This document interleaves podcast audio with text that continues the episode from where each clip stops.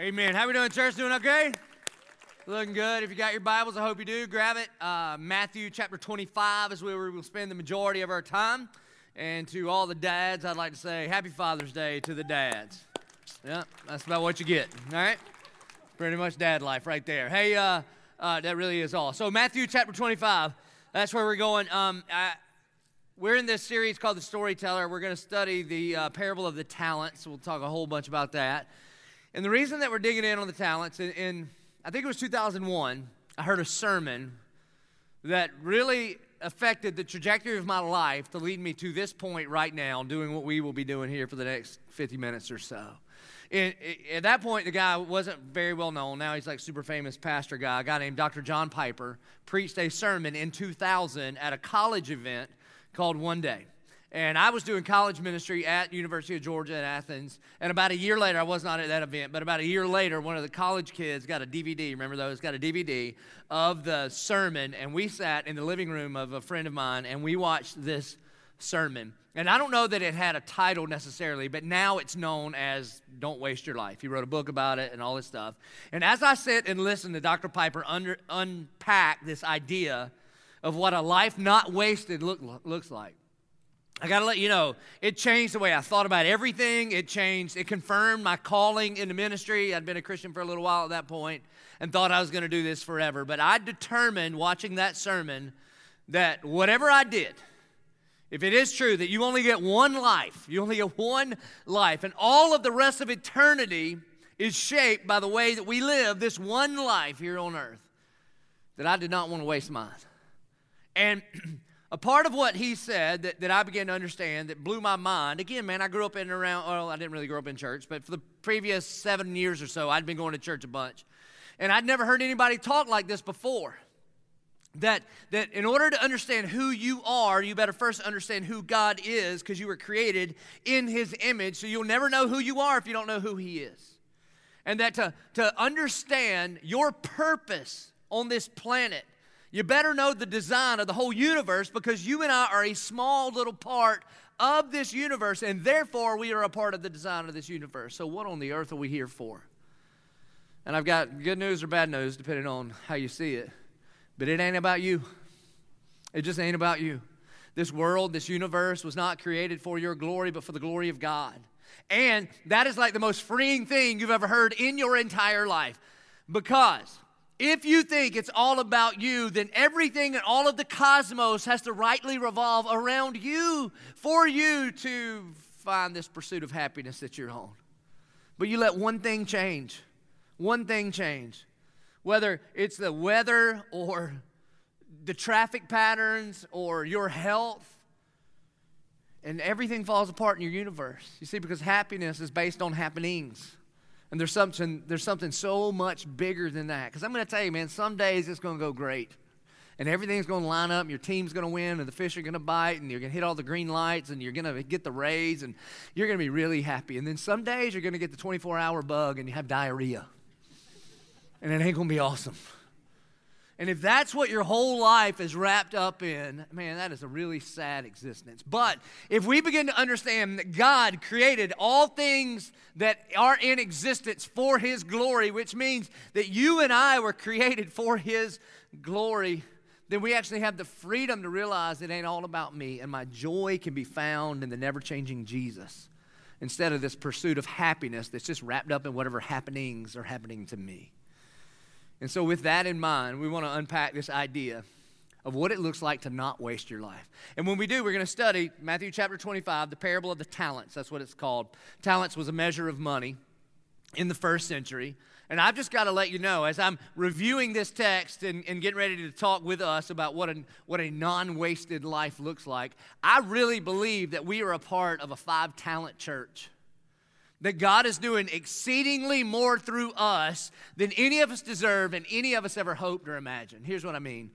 Three weeks ago, on just a regular Sunday in June, we as a congregation at all of our locations we rescued over 1600 children from poverty in jesus name amen that is a big big deal to the glory of god and then last weekend instead of a 1.30 service in here we did our 1.30 service out at the beach And before the 1:30 service happened at all our other services in all of our locations, we had 37 people last weekend surrender their life to the lordship of Jesus Christ. And then during this service, we all went to the beach and thousands and thousands and thousands of 22ers and family members gathered together to celebrate the baptism of over 250 people on one day. And that is a five-talent church.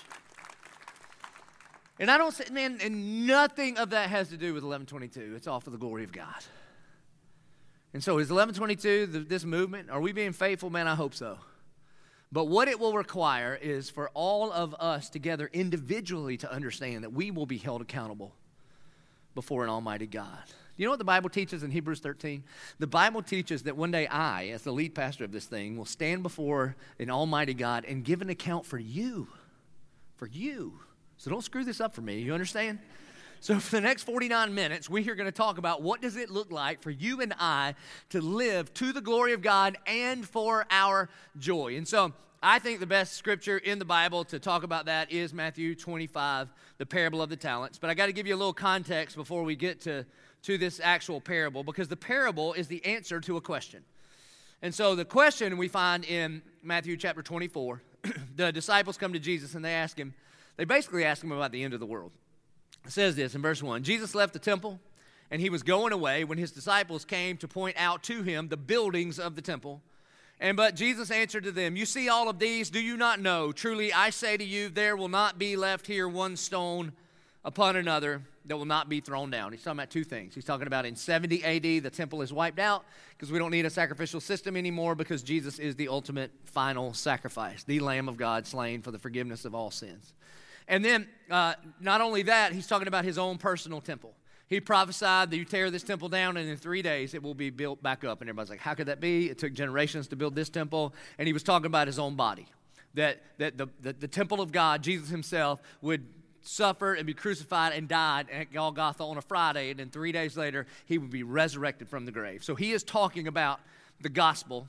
And then, verse 3, it leads his disciples to ask these questions. As he sat on the Mount of Olives, the disciples came to him privately, saying, Tell us, when will these things be, and what will be the sign of your coming and the end of the age? So, in other words, the disciples want to know, Can you tell us what the end of the world is like? And then Jesus launches into all of these very direct warnings and prophecies and signs about rumors of wars and wars and, and all of this kind of stuff. And he talks about the abomination of desolation and he quotes, um, he quotes Daniel and books of the Old Testament. And I think as he's doing this, the disciples are looking at him like you were looking at me. Like, what are you talking about? And so then Jesus makes it very clear when he gets to verse 36, he says, But concerning that day, like the end of the world, and hour, no one knows, not even the angels of heaven, nor the Son but the Father only. So he wants to be very, very clear because there are some people at 1122, because we're a movement for all people, and some of you are very, very concerned about the end of times and you, you read all the left behind books and you've got charts and you, you're matching up like political parties with certain beasts and you know from the book of revelation and you're really into that stuff. And if that's you man god bless your ministry. You scare me a little bit but that's just me all right and, and in fact, I've got this family member, uh, this lady in my family, and she's always, she, every time I see her, which is maybe every other year, and she always wants to kind of catch me in the corner and say, okay, I've been listening to your podcast, and when are you going to talk more about end times prophecies? To which I typically just go, look, there's Jesus. And then I run over to the normal people in my family, okay? So if that's what you're into, praise God. But let me tell you this what Jesus says is instead of getting caught up on when it's going to happen, because he says he doesn't even know when it's going to happen, he then gives three parables to let all of us know what we need to be doing while we are waiting on the return of Jesus. And he gives three parables in a row in chapter 25. The first parable is called the parable of the virgins. And essentially, the point of the parable is this the point of the parable is don't miss the party that all of us are invited to the party, but if we wait until the party starts to show up, then it's over and you'll miss the invitation. In other words, before you breathe your last breath, you better surrender your life to the Lordship of Jesus. The second one is the parable of the talents. That's what we're going to spend all of our time on today. The point of it is this don't waste your life. Don't waste anything that God has given you because He didn't give it to you for you. He gave it to you for His glory. And the best way for you to enjoy everything He has given to you is to spend it for the glory of God. Every breath, every day, every dollar. And then the third one is called the parable of the sheep and the goats. And that parable is kind of the final exam of how to get to heaven. And it essentially is about knowing Jesus. And if you know Jesus, whatever you did for the least of these brothers of mine, you did unto me. That if God changes you from the inside out, then your activity lines up with your identity. That identity precedes activity. That's what it's about. The theme through all three of the parables is this Do you know Jesus?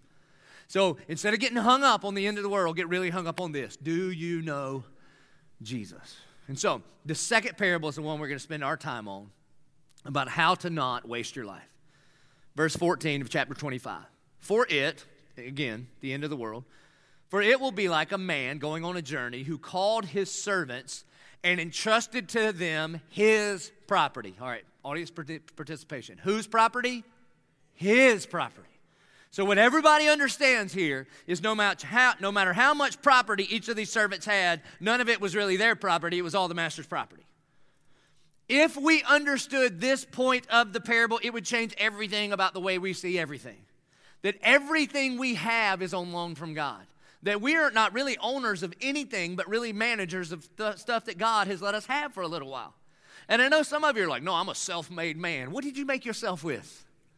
Like the education you had, the opportunities you had, the country you grew up in, like God gave you those. Everything we have is a gift from God. And none of us own anything because we are all temporary, and one day we're going to be done and our stuff's still going to be here and you're going to own nothing. Listen, fathers, on Father's Day, don't you wish your children understood this? Don't you wish your children understood how much property they own, especially if they're still young and live in your house?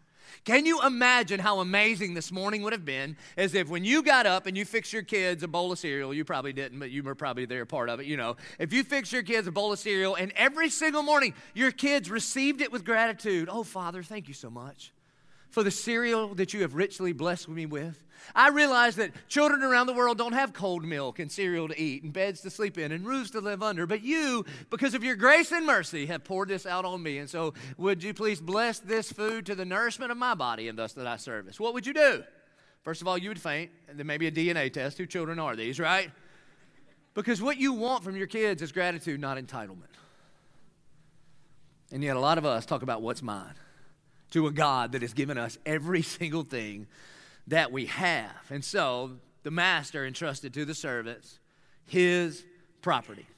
And so to one, he gave five talents, to another, two, and to another, one, each according to his ability. There's a lot here. So the word talent in the New Testament, it's really a measure of money. It means 20 years' wages. So, what you need to think about in our economy, it'd be like $5 million, $2 million, and a million dollars. So, this ain't chump change. I mean, this is buku dollars, all right? And the word talent that we know, like skills, gifts, aptitudes, our English word talent actually comes from this word in Greek that means a measure of money. So, as we talk about this parable, don't just think dollars and cents. You think every single gift, every gift is a gift from God. Every good gift is a gift from God. And everything that we have this day, the air we breathe, if you have eyeballs to see, if you have ears to hear, if you have hands that work, if your feet brought you in here, if you have relationships, opportunities, every single thing that we have on the planet is a blood bought gift from Jesus Christ to us. Everything. And most of us in the room, like 99.9% of the room, are five talent people, globally speaking. I mean, think about this financially. If your annual household income is $35,000, you're in the top 2% of richest people in the world. That's a talent, man, given to you by God. If you have any kind of gift or ability, if you can sing, if you can write, if you can think, if you can speak, I mean, if you have any kind, like if you're good with math, if you're good with numbers, if you're good at anything, anything at all, it is a gift from God. I mean, some of us, all of us, man, the, the, educational opportunities that we have. And I'm not just talking about did you go to college and grad school, but if you have the opportunity, like globally speaking, if you have the opportunity to, to go to high school and get a degree or get a, to, to graduate from high school, do you understand what a gift that is from God? And listen, man, and I, I, I grew up in Dillon, South Carolina. Do you know what the South Carolina educational motto is?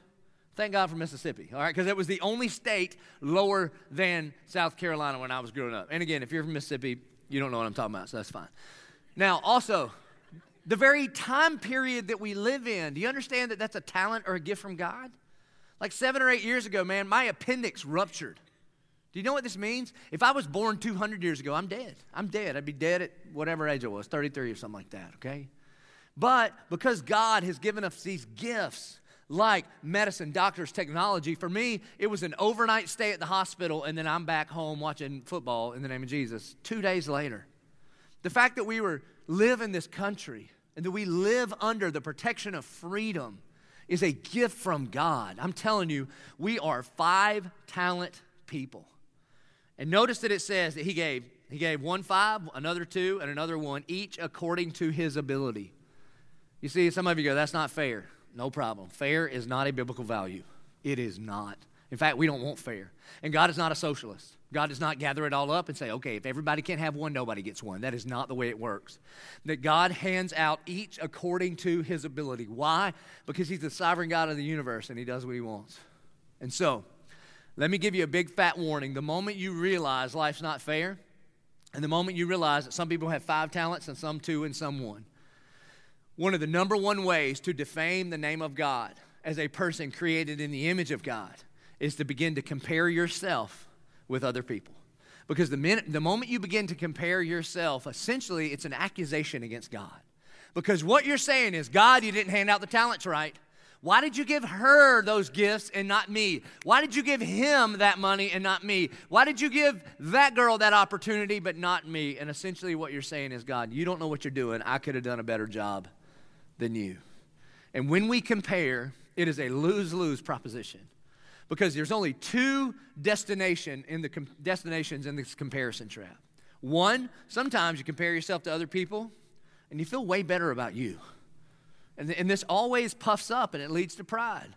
You know what I mean? I was in Disney all last week. Man, there's sometimes I had to really not compare to your surroundings because you look around like, you know what, we're kind of awesome. And you better watch out because it'll lead to pride. The other thing that happens is sometimes we compare ourselves to others and we're beaten down with condemnation.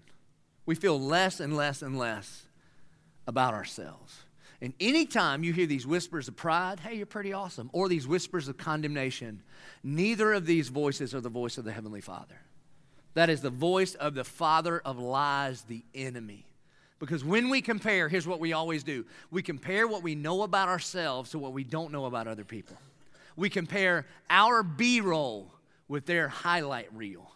And you just don't know what you're comparing to. And here's how I know this, man.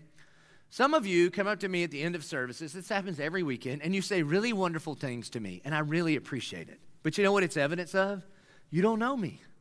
All you know is this 55 minutes of my week. And I'm gonna be honest, this is the best 55 minutes of my whole week. I mean, Preacher Teacher Joby is the best version of me that there is. And if you don't believe me, just ask my wife. She will let me let you know there's a whole nother version of me that you just don't know about. And the reason, it's not your fault, you're just comparing what you know about you to what you don't know about me. And by the way, social media is killing us on this one, killing us. Because every time you're scrolling through somebody's feed and you compare your unfiltered life to their filtered life, it's just not real. You are comparing your reality to somebody's just, just social image, which isn't true. And here's how I know I was on Thursday night, I was scrolling through Instagram to look for an illustration of this, and I ran across my son's Instagram account. He's 11. I just found out he's got an account. Okay, who knew? So I'm not exactly dad of the year. And this last week, we were on a family trip to Disney. Now, uh, notice I said trip because we have family trips. That's where the kids come, and family vacations. That's just me and Gretchen. All right, so that's kind of how we distinguish them. And so we were on a family trip to Disney, and and I, my son posts on Instagram this picture of our family. All right, check it out. So here's what it says, in case you can't read it. And he's got two likes. I liked it, and he liked it. So that's all he's got right now. I just noticed that. JP Martin, 7759. Here's what he says Coming back from Disney today with the best family ever. Now, look at that. Leave that picture there. If you look at this picture, from this picture, it looks like the best family ever. All right? We were at the Hoop-Dee-Doo. I don't know if you've ever been that. It's like hee haw at Disney World. I like it. All right? It's fried chicken and ribs and other things and country music. So what's not to love? And we get together, and if you just look at this picture, if you think this picture is an actual representation of my family, then you would think best best family ever. You look at little Reagan, all precious with her ears and smiling and just cute. And there's JP with his glasses, all his studious and his cool part, you know. And, and there's the wife, Gretchen, just, just nuzzling a hair, hair head against my well chiseled shoulder right there in the photo. and you think best family ever. Now, let me tell you what's actually going on moments before this photo was taken by a professional photographer with many filters on it. You ready for this? First of all, you can take it down now. Well, first of all, we got on a bus to get on a bus to get on a bus to go to this thing and it's raining at Disney. And so we've got on these ponchos that smells like the guy we bought it from died in it two months ago. You understand? I don't know what they do to make it smell like this, but that's what we smell like now. And then once we got to the place and we're looking, we're kind of figuring out what to do, JP comes up to me and he's like, Dad, I got a crushing headache. To which I'm like, boy, what is wrong with you? You hadn't had a headache all day, but now we've quit riding rides and you got a headache. And so JP and I go out scouting Fort Wilderness to look for children's Advil and I find this one little store that has Advil, children's Advil, but on the front of it it says fever. I don't know if you're supposed to take that or not because he doesn't have a fever, he's got a headache. So I'm taking pictures of it and I'm texting them to Gretchen, will this work? And she's not texting me back. So I replied with some version of, how come when I'm with you, you only look at your phone, but when I'm not with you, I can't get you to answer a text? Something like that. It's a small world after all, okay? To it, she gives me some very clear instructions about what to do with the Advil. And so I gave it to JP, uh, and then we come back and sit get ready for the picture. And what you can't hear in the picture is, JP, stop it. And I'm just poking my finger in here, and I'm like, you better shut up and sit there and smile. Come here, Greg, quit talking to your friends and get over here. Three, two, one, smile. And they take the picture. Best family ever. Do you understand? Is that when we compare ourselves to a filtered version of real life, man, we're not even comparing ourselves to real life. You see, God created you to be the you that He created you to be. You, I mean, think about this. You were His idea for His glory and not just your own happiness. He wants something greater than happiness from you, He wants joy. And your joy will be found when your satisfaction is found in Him and Him alone and not in your happenings. And so, he gives one five, he gives one two, and he gives one one. And they, they don't waste time comparing themselves with one another. And then he went away. The master went away. Verse 16. And he who had received the five talents went at once and traded with them, and he made five talents more. Like he didn't waste time. Because listen, Christian, delayed obedience is disobedience. And some of you know God has given you something, a gift, a talent, an aptitude, and you know what He would have you do with it. And instead of doing that thing, you've just been kind of waiting. And delayed obedience is disobedience. Verse 17 So also, he who had the two talents made two talents more. You see, I think the two talent guy might be the actual hero of the story because you know what he doesn't do? He doesn't whine and complain and he doesn't make excuses. You can either make excuses or you can make a difference. And he doesn't complain. He doesn't go, Well, I've only got two, and why did he get five? He was just obedient with what the Lord had given him. And he knew that he would be held accountable not for what God had given somebody else, but for what God had given him. And one of, I, I hear this phrase so much now, and it honestly it makes me sick. I hear a bunch of people say, You know what? That's not my fault. It's not my fault. It's not my fault. To which I reply, If you're a Christian, I don't think you should ever use the phrase, It's not my fault. Do you know why? Because thank God Jesus did not show up, the, show up to this earth and say, It's not my fault. But in fact, he saw something that was not his fault, our sin. And he took responsibility for that thing that was not his fault. And if we are followers of Jesus, you know what this means? That we are responsibility for making wrong things right, even if they're not our fault. That's true in your family, that's true in your neighborhood, that's true in work. That's especially also true in our society where things are wrong and broken in our culture and in our society, where things in our society, and even if it's not our fault, that doesn't matter, but because Jesus took responsibility for things that were not his fault, the church is supposed to take responsibility for pushing back the darkness in this world and say, hey, it might not be our fault, but we will take responsibility for bringing the gospel into it. And so he doesn't he doesn't talk about fault, he just takes responsibility. Verse 18, but but he, had he who had received the one talent went and dug in the ground and hid his master's money. Now, after a long time. Now, it's important that Jesus says long time. One, remember, he's talking about the end of the world. When's it coming? Long time. How long is a long time for the infinite God? At least 2,000 years. Secondly, I think this applies to us a bunch. Sometimes it takes a long time for our disobedience to really manifest itself. That right in the beginning, the one talent guy, he, he immediately goes to work digging and hiding, and immediately we don't realize that's a bad thing until the master shows back up. In my opinion, the modern day application is this there's about, I don't know, 90% of evangelicals that take the gifts and talents that God gives them, and instead of risking it for the glory of God and the sake of the mission of God, we just choose to go dig a hole and hide those things. And here's the way this plays out. I think if you were to ask people, hey, what's, the, what's your vision for your life? Most Americans, even good old church going people, would say, you know what, my vision for my life is just kind of live a comfortable life, have a nice, comfortable life. Go to college, get a degree, maybe stick around, get another degree, get out of college, get a job that has nothing to do with my degrees. Then maybe meet a, meet a girl, get married, buy a house, live in a comfortable neighborhood, make enough money to, to fuel and fund comfortable vacations. I, my career, I don't care what it is, as long as it's funding my way of life. And then retire early enough that I can still do all the fun stuff that I really want to do, spend all of it on me, die an easy death, hopefully, and then avoid hell. Who lives that way? About 90% of people that claim Jesus as their Lord and Savior. And the problem with that is it's a very me centric way of thinking and living. And in my opinion, it is ruled by fear and it's ruled by, you know what I'm going to do? I'm going to take what God has given for me, and my dream for me is all about me, and I'm just going to go hide it and take the comfortable way. And yet, God has so much more in store for you and I. God has so much more in store for you and I because the way we were created to live was to, to glorify God above all other things and understand that it ain't about us, it's all about Him. And when the cross is at the center of your life, everything in your life does not have to revolve around you, and you're free. You're free to do what the Master has called us to do. And so, after a long time, the master of those servants came to settle accounts with them. Again, every single one of us one day will stand before the Master and give an account for everything He has given us every breath, every dollar, every relationship, every opportunity. Every opportunity. And I'm telling you and say, So, what did you do with this life I have given you? And in that moment, everything we do will either bring reward or regret. Everything.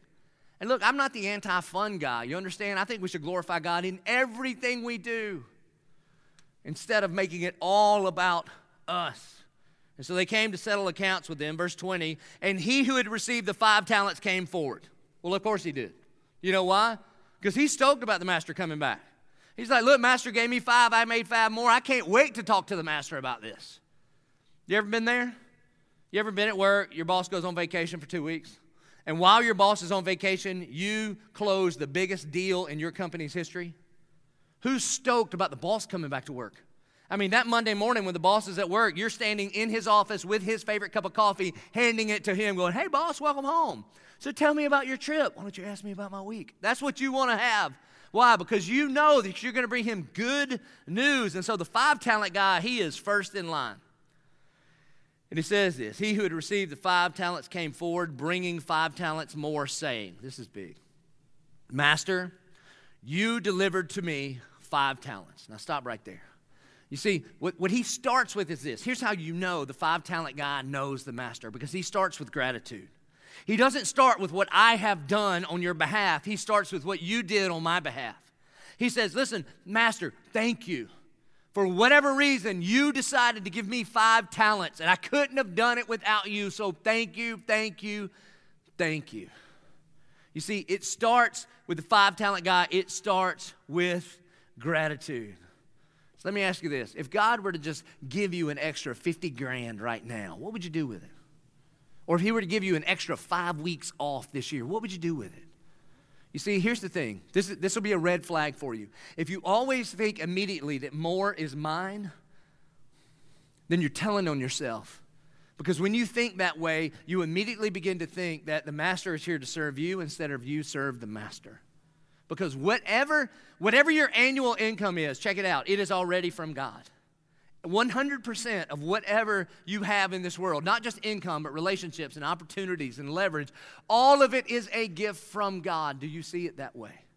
Now, this doesn't mean that everything that you have, you bring it to the church. Here's what it means that everything you have, you bring it to God to glorify God. So let's take wherever you live, for example. The house that you buy or the apartment that you rent should be to the glory of God. So you you make some money and you decide to buy a house, praise God. You should do some God glorifying stuff in that house. Like you should throw a party in that house. And you should throw the kind of party where you invite people into it that can't pay you back by throwing their own party. That's what Jesus said you're supposed to do with a house. Or you could host Bible study in that place. Or you could raise a family to the glory of God. You see, every single thing that we have been given, we will be held accountable to. And what are you going to do with it? You see, this five talent guy says, Master, you delivered to me five talents. And then he says, Here I have made five talents more. In Greek, it might be better translated, Here you go, I have made five talents more. Because what he's saying is, the five talents started with you, you gave them to me, you didn't even give them to me for me, but for your glory. So here you go, I have made five talents more. Verse 21, and here's what his master said to him Well done, good and faithful servant. Well done, good and faithful servant. Underline the word done. Here's why. Because we, we serve a God of getting stuff done. Well done that we are not saved by our works, but we are saved to good works. We are saved by the work done by Jesus on the cross. In Psalm 22, Psalm 22 was a prophetic psalm. 1500 years before Jesus was crucified, David says in Psalm 22, My God, my God, why have you forsaken me? Jesus quotes it on the cross. And then the rest of the psalm prophesies that Jesus was going to die on the cross, that his hands and feet would be pierced for our transgressions. By the way, this was 500 years before crucifixion was ever even invented as a way to torture and kill people. And so the very last line of Psalm 22 is this It shall be done. And then on the cross, Jesus pushes up on his nail pierced feet and he says, It is finished, or it has been done for you. And then that day, that whenever we die, whenever we breathe our last here on earth, every single follower of Jesus Christ is going to hear these words Well done, good and faithful servant. What the master does not say to the five talent guy is this He does not say, Well intentioned, great plan that you never got around to, nice prayer and I am pro prayer all the way. Unless prayer is actually a diversion from you actually doing what God has told you to do. He says, Well done. You know why? Because we don't get credit for intentions. Intentions are useless. And come on, we know this. Anybody here got a gym membership that you haven't seen since third week of January? Right. How much, how much help is that as your intention doing for your waistline right now? Not one of you have walked into church and somebody's like, Girl, look at you, what you been doing? You're like, I got a gym membership. Oh, where you go to the gym? And I didn't say I go, I just got the membership. See, I put this little, I put this little card on my on my keys and then boom, check me out. That is not how it works.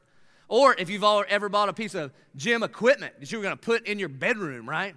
And you had great intentions. You went and spent money on it and convinced your husband or wife you needed to get it, and you brought it in and you set it up right in front of the TV and you read the little brochure. You're like, six weeks, man, I'm gonna have buns of this and abs of that. I'm gonna own this thing. And then you got on that thing for like twice.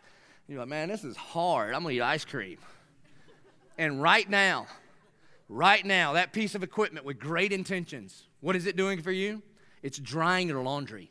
And that's it. It's doing nothing, nothing, nothing. You see, we don't get credit for intentions, but our actions. James, the brother of Jesus, says it this way in James chapter 1, verse 22.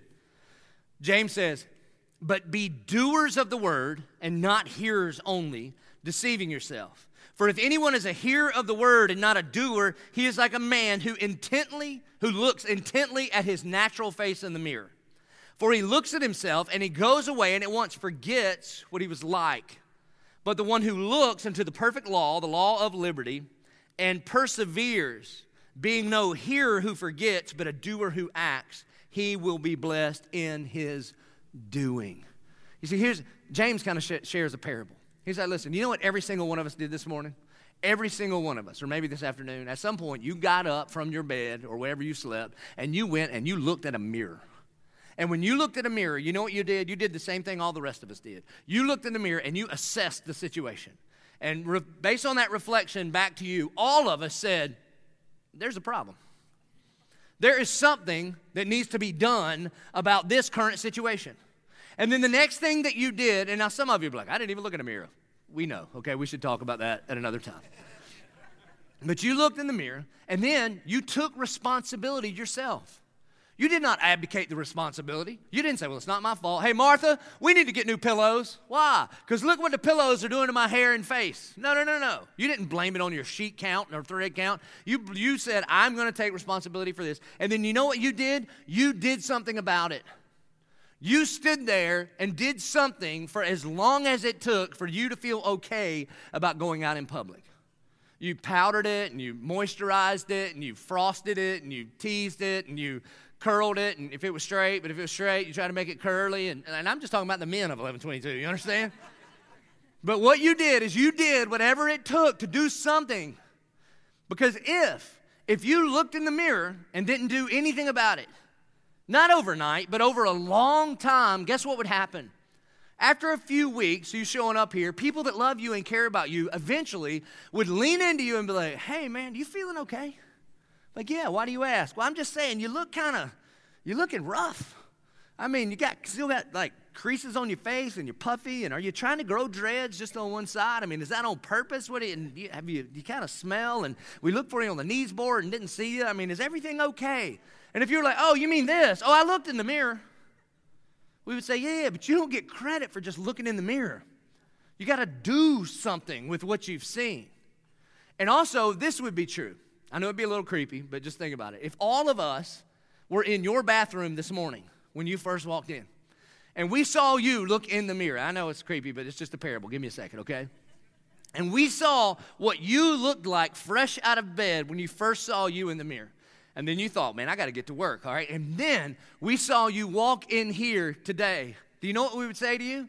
Based on what it looked like this morning versus what it looks like right now, we would say, well done good and faithful servant. Why? Because you don't get credit for just like ha- having the right intentions, you get credit for the follow through. So, this is what happens to this brother. The, the, the five talent guy, Jesus says, Well done, good and faithful servant. James says, Hey man, don't just be a hearer of the word and deceive yourself. Here's what scares me a little bit about our church because we've got so many people here and so many people kind of showing up. I think we got a lot of people that are being deceived. And here's what I mean because you have great intentions. You show up here and you have all kind of feelings, really great feelings that lead to really great intentions. And you're into the sermon. I mean, you lean in and, and, and you, you know, you move. That's when you're afraid to say amen, and I say something you like, and you're like, mmm, all right? And you lean, this is so good. Oh, so good. I'm going to tweet it right now. So good. Hashtag love tweet too. Oh, so good. I'm gonna, I think I'm going to forward the podcast to my mother in law. She needs to hear this, right? And at the end of the service, man, you're stirred to like lift a hand and come and pray. And you've got all these ideas of what you're going to do. And yet, when you leave and the service is over, it's like by the time you get to the parking lot, you just forgot. Forgot whatever it is that God was leading you to do. And so, it's not well intentioned, it's well done. Good and faithful servant. Now, please hear this. The gospel is not if you do enough good things, then when you get to heaven, Jesus says, Well done, good and faithful servant. Because what he says, the next line is, You have been faithful over a little. He does not say, Well done, good and fruitful servant. He says, Well done, good and faithful servant. You see, our faith is in what Jesus did on the cross. That's where our faith is. And when our faith is what Jesus did on the cross, it changes us from the inside out. Therefore, we change everything we do because we say, I'm going to do what you said because you are my Lord and I'm not the Lord of me anymore. And so Jesus says to the five talent guy, You have been faithful over a little. I will set you over much. Enter into into the joy of your master. You see, folks, this is where true joy is. Is when we live a life on mission for the creator of all life.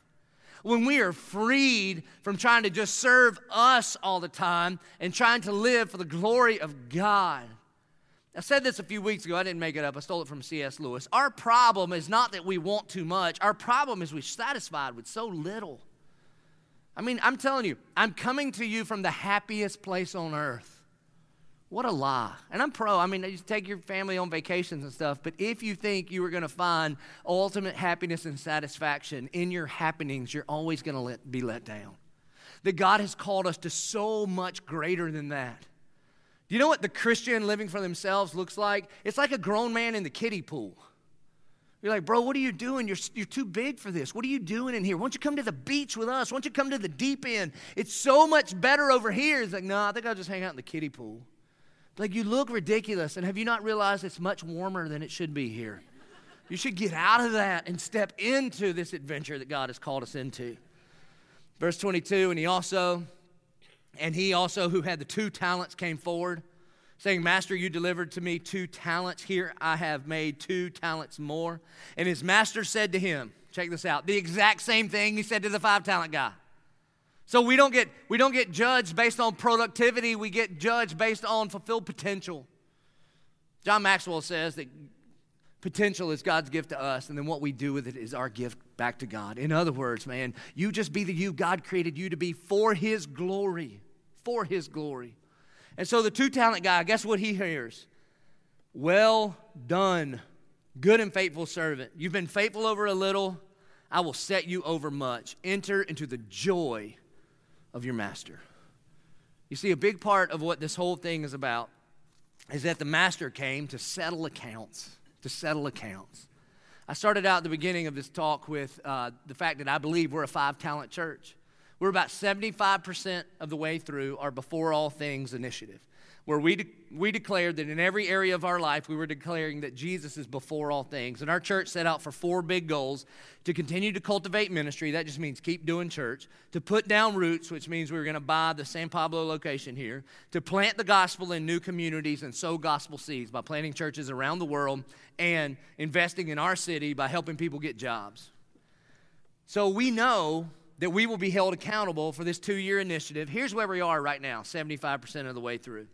Our goal was to plant 100 churches around the world. To date, we've planted 108 churches, and by the end of next month, it will be 130 churches.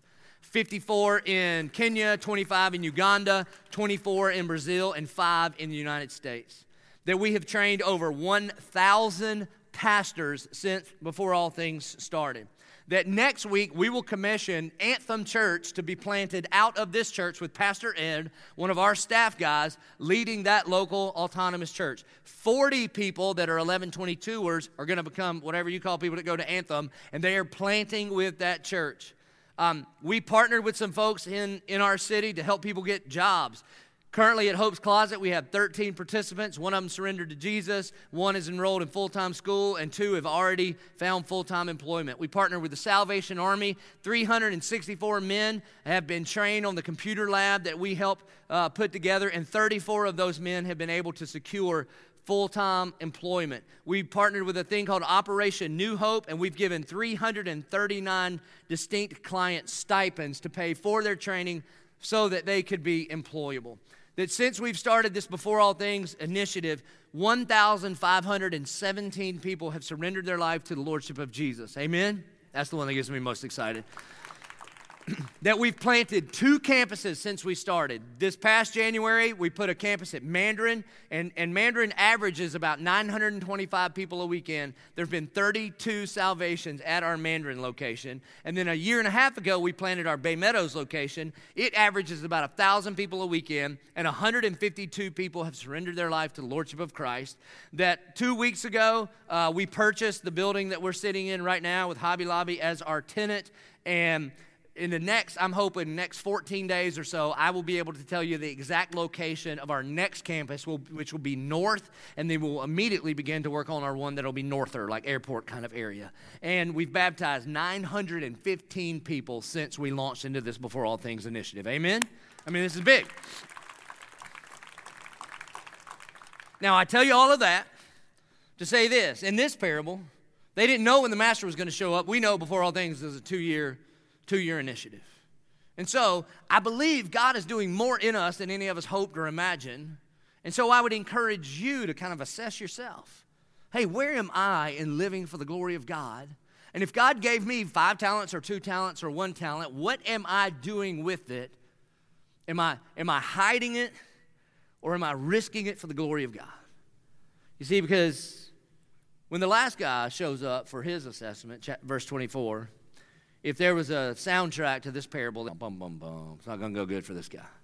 It says, He also, who had received the one talent, came forward, saying, Master, I knew you to be a hard man, reaping where you did not sow and gathering where you scattered no seed. So I was afraid. And I went and I hid your talent in the ground. Here, you have what is yours. Now, there's two really big problems here. Number one, you see, in, in a minute, this guy's going to get kicked out. God's going to take from him and throw him out. And it's not because he's screwed up, it's because he never surrendered his life to the lordship of the master. You see, he knew about the master. He said, I know all these things about you, but instead of aligning my life with who you are, I just decided what I wanted to do. So You ain't the boss of me. I'm going to be the Lord of me. And it was, it was evidence of his wasted life that he did not know the one that gave him everything that he had. The second thing is this, as he says it right here, I was afraid. I've told you this a thousand times. I'm going to tell you this a thousand more. That the opposite of faith is not doubt. If you've got doubts about this whole Christianity thing, hey man, welcome to the club. I got really good news for you. You could make a great disciple. The original disciples had all kind of doubts about the claims of Jesus, and what they did is they just followed Jesus. So if you've got doubts and questions and how come and why did this, great. Pick them up, follow after Jesus. One day, all of your doubts will go away. I promise. It might it, it probably won't be on this side of heaven, but if you surrender your life to the Lordship of Christ, one day all of your doubts go away. Because in heaven, you will see clearly that He will answer every question, everything that you've ever had a lack of understanding. You guys realize when we get to heaven, I'm not going to be teaching you Bible anymore. Everybody understand that? You will not need me to do this. It's not like the uh, heaven intercom comes on and be like, over by the pearly gates, Pastor Joby will be teaching on the book of Timothy, you know, and I gather together and be like, if you've got your Bibles, turn to Timothy. Hey, Tim, uh, I, Paul, what's up, Paul? That is not how it's going to go. That you will be full of faith. Actually, faith goes away because you don't need faith in heaven because Jesus is just like sitting on the throne. And so if you've got doubts, no problem. The opposite of faith is not doubt, the opposite of faith is fear. Because faith produces action. I'm going to take a step and follow after Jesus. But I don't understand. That's okay because we don't put our, it's not just about fully understanding, it's just about fully trusting. And the faith produces action to follow after Jesus. And fear paralyzes. Fear paralyzes. And this guy is paralyzed by fear. He says it. I was afraid, so I hid it. And then here's the master's judgment. Verse 26. But his master answered him, You wicked and slothful servant. Slothful just means lazy. You lazy servant. To which, if you're the attorney for the one talent guy, you go, I object. Objection. He's not lazy. He's not slothful. This brother has been working his fingers to the bone since the whole time you've been gone. I've watched. The other two guys, they went and immediately invested. They haven't been doing anything for years. This guy has been working because you gave him a million dollars and you didn't put it on a gift card. You know how many wheelbarrows of denarii he had to haul to a vacant lot and dig by his own hand? Because you know we don't have backhoes yet to dig up like a like a pool-sized hole for him to hide a million dollars and denarii in and then cover it up and then hide it with pine straw. And then, about the time he finished hiding it, you showed up. And so he had to go get more wheelbarrows and get more shovels and undig it back up and haul it back here. He has been working himself to the bone. And yet the master calls him wicked and slothful. See, here's what I think. I don't think very many of us are slothfully lazy. I think we're selectively lazy. You see, what this guy did out of fear is he chose what was comfortable. He got busy with what was comfortable so he could avoid what would require faith. And you see, I think one of the things that we do that show our lack of faith is we get really, really, really busy with the comfortable instead of risking it for what, require, what requires faith. Like we get real busy with church activity, but we avoid taking a step of faith with Jesus. Or we get real busy with our hobbies, but lazy with our most important relationships. Or we get busy at work and we get lazy with being on mission. Or we get busy with entertaining ourselves and we get lazy with loving our neighbors. And we get busy by compartmentalizing our life to choose that comfortable, complacent life. And we begin to think about our life this way you know what? I'm going to give God first, and family second, and work third. And then when we do that, we say, God, I gave God an hour and a half at church, so check, I gave God what was His. And it's a terrible way to think about things.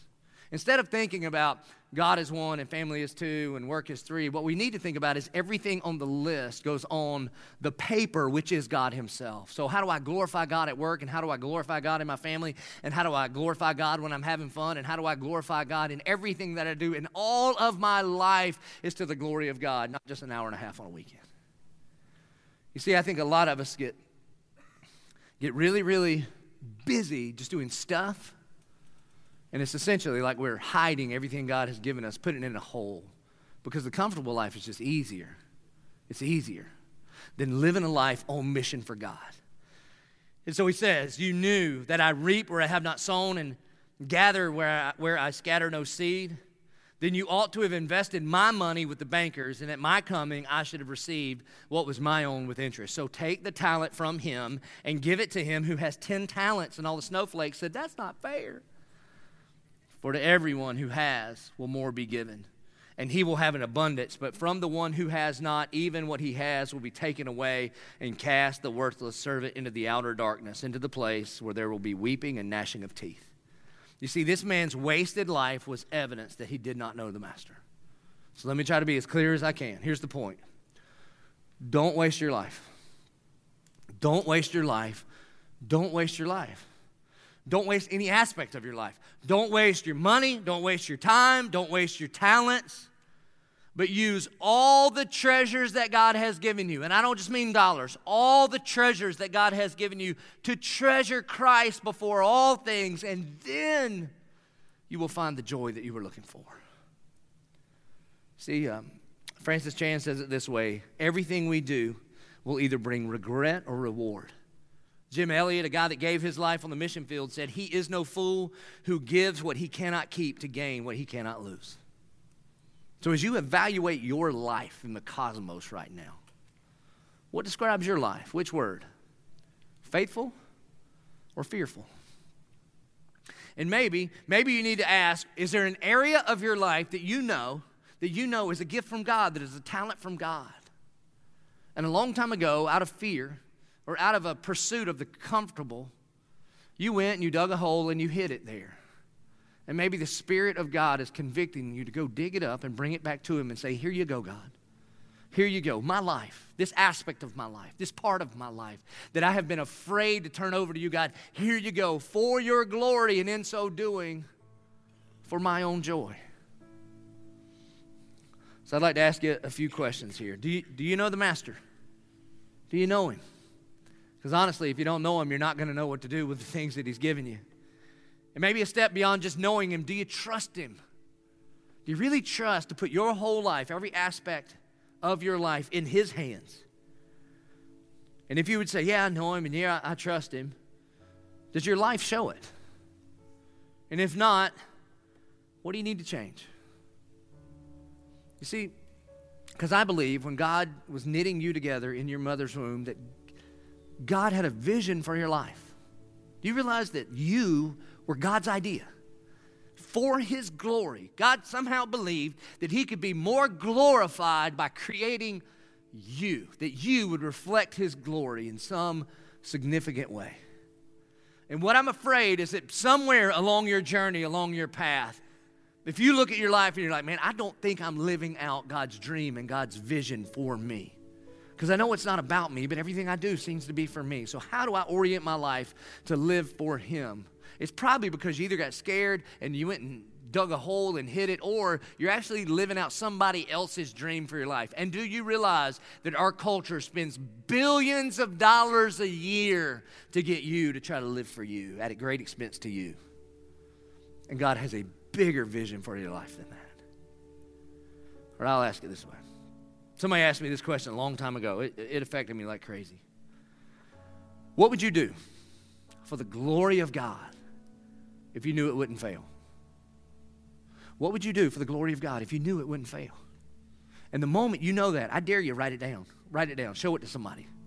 And if you know the answer, then why aren't you doing it? Why aren't you doing it? Don't be afraid.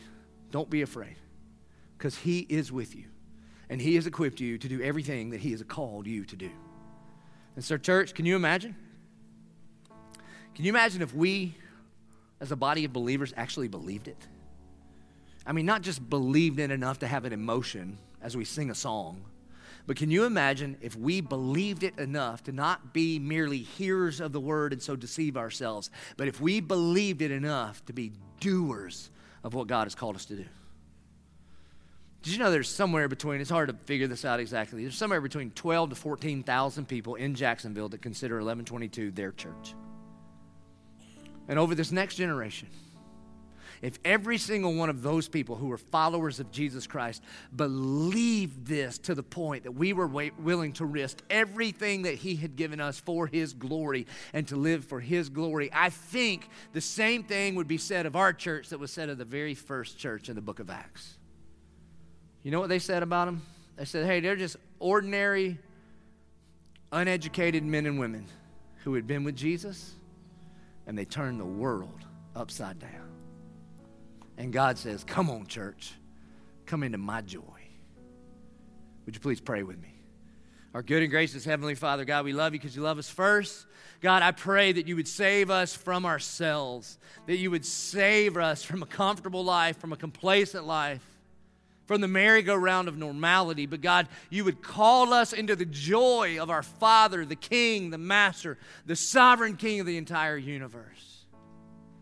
God, we know that you did not give us the spirit of fear, but of power and of love and of self discipline. God, perfect love drives out fear. So, God, by the power of Jesus on the cross, through the love of the Heavenly Father, through a move of the Spirit of God, standing on the authority of the Word of God, Lord, would you drive fear out of this place? Would there be men and women and students that don't waste their one and only life?